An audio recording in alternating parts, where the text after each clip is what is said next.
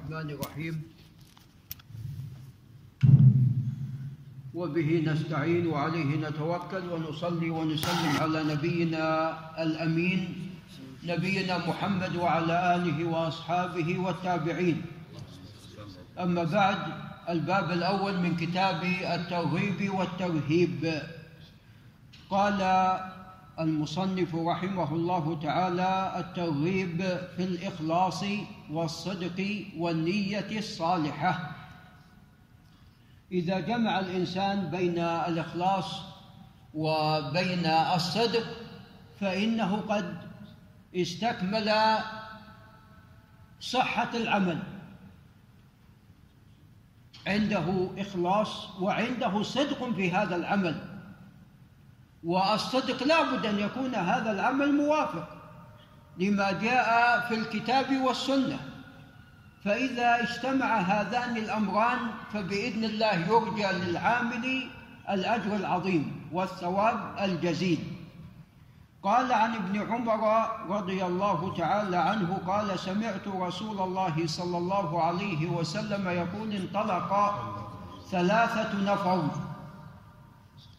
ممن كان قبلكم حتى آواهم المبيت إلى غار وجاء في رواية أن السبب في ذهابهم إلى الغار هو بسبب المطر. جاء مطر وهم في البرية فلجأوا وذهبوا إلى الغار فدخلوه فانحدرت صخرة من الجبل فسدت عليهم الغار ألقى الله جل وعلا هذه الصخرة من الأعلى حتى سدت فم الغار فقالوا إنه لا ينجيكم من هذه الصخرة إلا أن تدعوا الله بصالح أعمالكم. ما هناك أحد يعلم عنكم وأنتم في هذا المكان الذي لا تستطيعون أن تتخلصوا منه؟ فما بقي إلا رب العالمين وإله الأولين والآخرين سبحانه وتعالى. إلا أن تدعوا الله بصالح أعمالكم فقال رجل منهم اللهم كان لي أبوان شيخان كبيران وكنت لا أغبق قبلهما أي لا أشرب. والغبوق يعرف الشيخ أحمد إن الشرب في بداية النهار. لا ولا في نهاية النهار؟ في أول صبوح صبوح. الصبوح في الأول والغبوق في نهاية في نهاية النهار. في نهاية النهار. جزاك الله خيرا أبا عبد العزيز.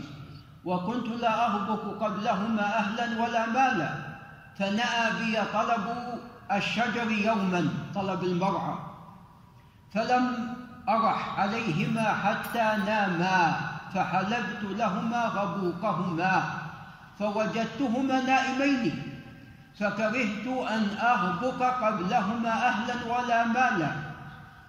عندما وجد, وجد والداه قد ناما كره أن يوقظهما وأيضا لم يرضى أن يشرب ولا يعطي أهله ولا أولاده. فلبثت والقدح على يدي أنتظر استيقاظهما حتى برق الفجر. هذه حاله. هو قد جاء من المرعى وجزما أنه متعب فجلس ينتظر حتى يستيقظ والداه ولم يستيقظ حتى برق ماذا؟ الفجر. قال والصبية يتضاغون عند قدم يبكون يبكون الشراب والطعام فاستيقظ فشرب غبوقهما اللهم. إن كنت فعلت ذلك ابتغاء وجهك ففرج عنا ما نحن فيه من هذه الصخرة. فانفجر فانفجر فانفرجت شيئا لا يستطيعون الخروج منه. حركها الله جل وعلا ولكن لا زالوا لا يستطيعون الخروج. ثم قام الآخر قال اللهم كانت لي ابنة عم كانت أحب الناس إلي. فأردتها عن نفسها. نعوذ بالله من ذلك. فامتنعت مني حتى ألمت بها سنة حاجة من السنين. فجاءتني فأعطيتها عشرين ومائة دينار على أن تخلي بيني وبين نفسها ففعلت تحت الضرورة والحاجة. حتى إذا قدرت عليها وفي رواية حتى جلس منها مجلس الرجل من امرأته. قالت لا يحل لك أن تفض الخاتم إلا بحقه. قال فتحوجت من الوقوع عليها. تركها وهو في هذه الحالة خوفا من رب العالمين. قال فانصرفت عنها وهي أحب الناس إلي. وتركت الذهب الذي أعطيتها. كان فيما سبق الدنانير ذهب. والدراهم فضة. ليس الآن أوراق. إذا ألغيت العملة أصبح الأوراق لها قيمة ولا ما لها قيمة؟ ما لها قيمة. أما الذهب باقي له قيمة. وتركت الذهب الذي أعطيتها. اللهم إن كنت فعلت ذلك ابتغاء وجهك فافرج عنا ما نحن فيه. فانفرجت الصخرة الصخرة غير أنهم لا يستطيعون الخروج منها من الغار قال وقام الثالث قال اللهم إني استأجرت أجراء وأعطيتهم أجرتهم غير رجل واحد. ترك الذي له وذهب. لماذا أستاذ مصطفى ترك أجرته؟ تقال لها قال قليلة يبغى شيء أكثر. فزعلوا ذهب. فثمرت أجره حتى كثرت منه الأموال. بارك الله عز وجل فيه. فجاءني بعد حين حين من الدهر. فقال لي يا عبد الله أدي إلي أجري. عندما أيضا عضته الحاجة جاء. أدي إلي أجري فقلت كل ما ترى من أجرك من الإبل. والبقر والغنم والرقيق إبل وبقر وغنم ورقيق يعني مماليك فقال يا عبد الله لا تستهزئ بي. يعني هو تقال أجرة قليلة. فكيف أصبحت كثيرة؟ فقلت إني لا أستهزئ بك. فأخذه كله. فساقه فلم يترك منه شيئا. ما قال مناصفة بيني وبينك أنت اشتغلت فلك النصف. لا أخذه كله. اللهم إن كنت فعلت ذلك ابتغاء وجهك فافرج عنا ما نحن فيه. صدقوا.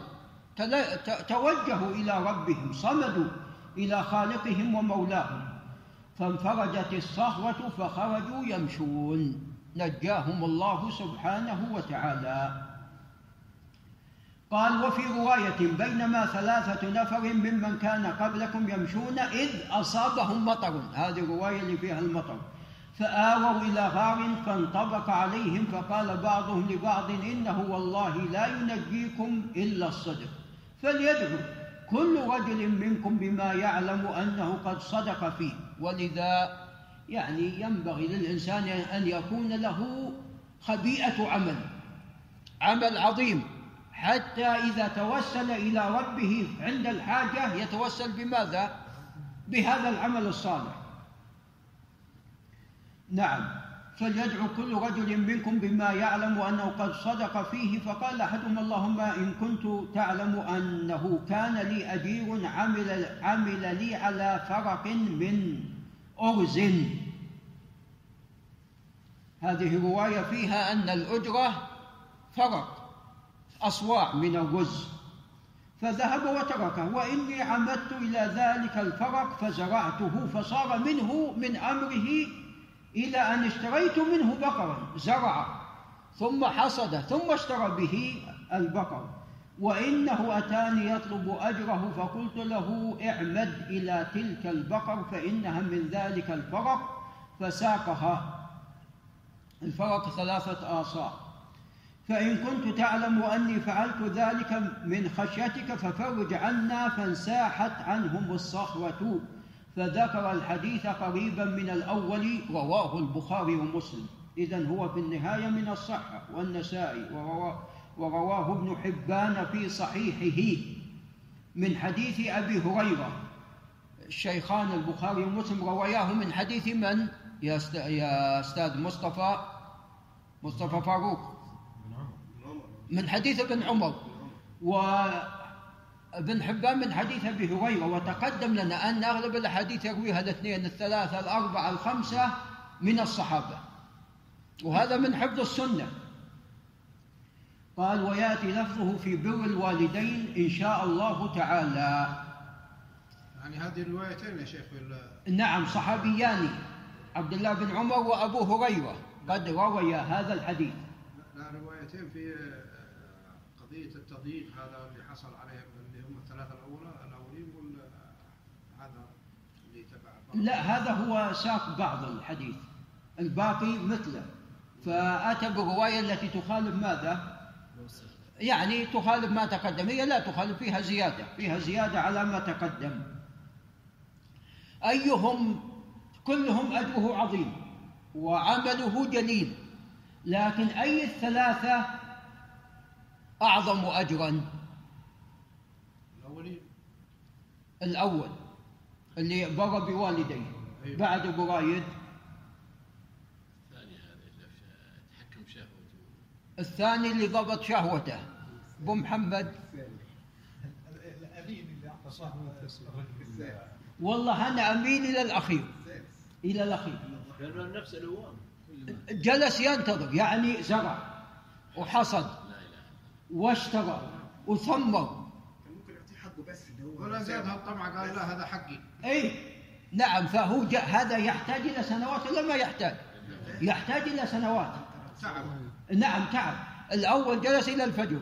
الثاني عندما قالت اتق الله أمر عظيم قام وهو قد يعني ملك هذه المرأة ملك لكن بالحرام نعوذ بالله. ولكن ذكرته فتذكر.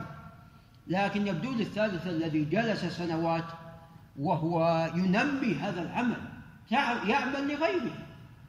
زرع. والشيخ أحمد يعرف أنه كان مزارع في الأول. فاحتاج إلى مدة. ثم عندما حصد باع واشترى وثمر وجلس حتى توالدت البقر أو الإبل وال- والغنم إلى أن جاء هذا بعد هذه المدة الطويلة هو.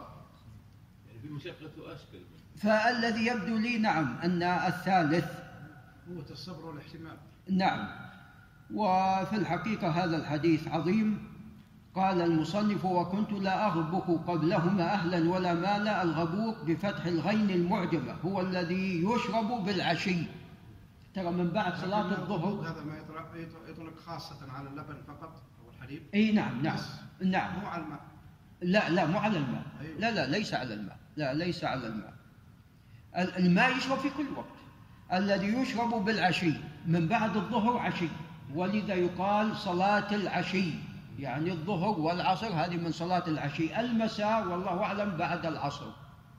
إذا غابت الشمس الليل بدأ. إذا غابت الشمس الليل بدأ. وهذا مهم في الأذكار في أذكار المساء بما أن الدكتور طارق يسأل عن الأذكار. في أذكار المساء وأذكار الليل وأذكار عند النوم. فهي أنواع تقدم لنا ذلك. يقول ومعناه كنت لا أقدم عليهما في شرب اللبن أهلا ولا غيرهم. طبعا اللبن في اللغة العربية يطلق على اللبن الرائب والحليب وفي الغالب يستعمل اللبن وفي مصر لا زالوا ولا لا؟ في مصر لا زالوا يستعملون. نعم. يطلقون على الحليب اللبن وهذا هو الأصح في اللغة. يتظاهرون يصيحون من الجوع. السنة العام المقحط الذي لم تنبت الأرض فيه شيئا سواء نزل الغيث أو لم ينزل. في صحيح مسلم ليس السنة ألا تمطروا وإنما السنة أن تمطروا ولا تنبت الأرض. أحيانا يتتابع المطر ولا يجعل الله عز وجل فيه بركة. وأحيانا شيء يسير ويبارك الله عز وجل. قال تفض الخاتم بتشديد الضاء المعجمة هو كناية عن الوطن الفرق مكيال معروف. مر علي أنه ثلاثة آصع. فانساحت هو بالسين والحاء المهملتين أي تنحت الصخرة وزالت عن فم الغار. ولعل نقف عند هنا. هذا وبالله تعالى التوفيق. وصلى الله على نبينا محمد.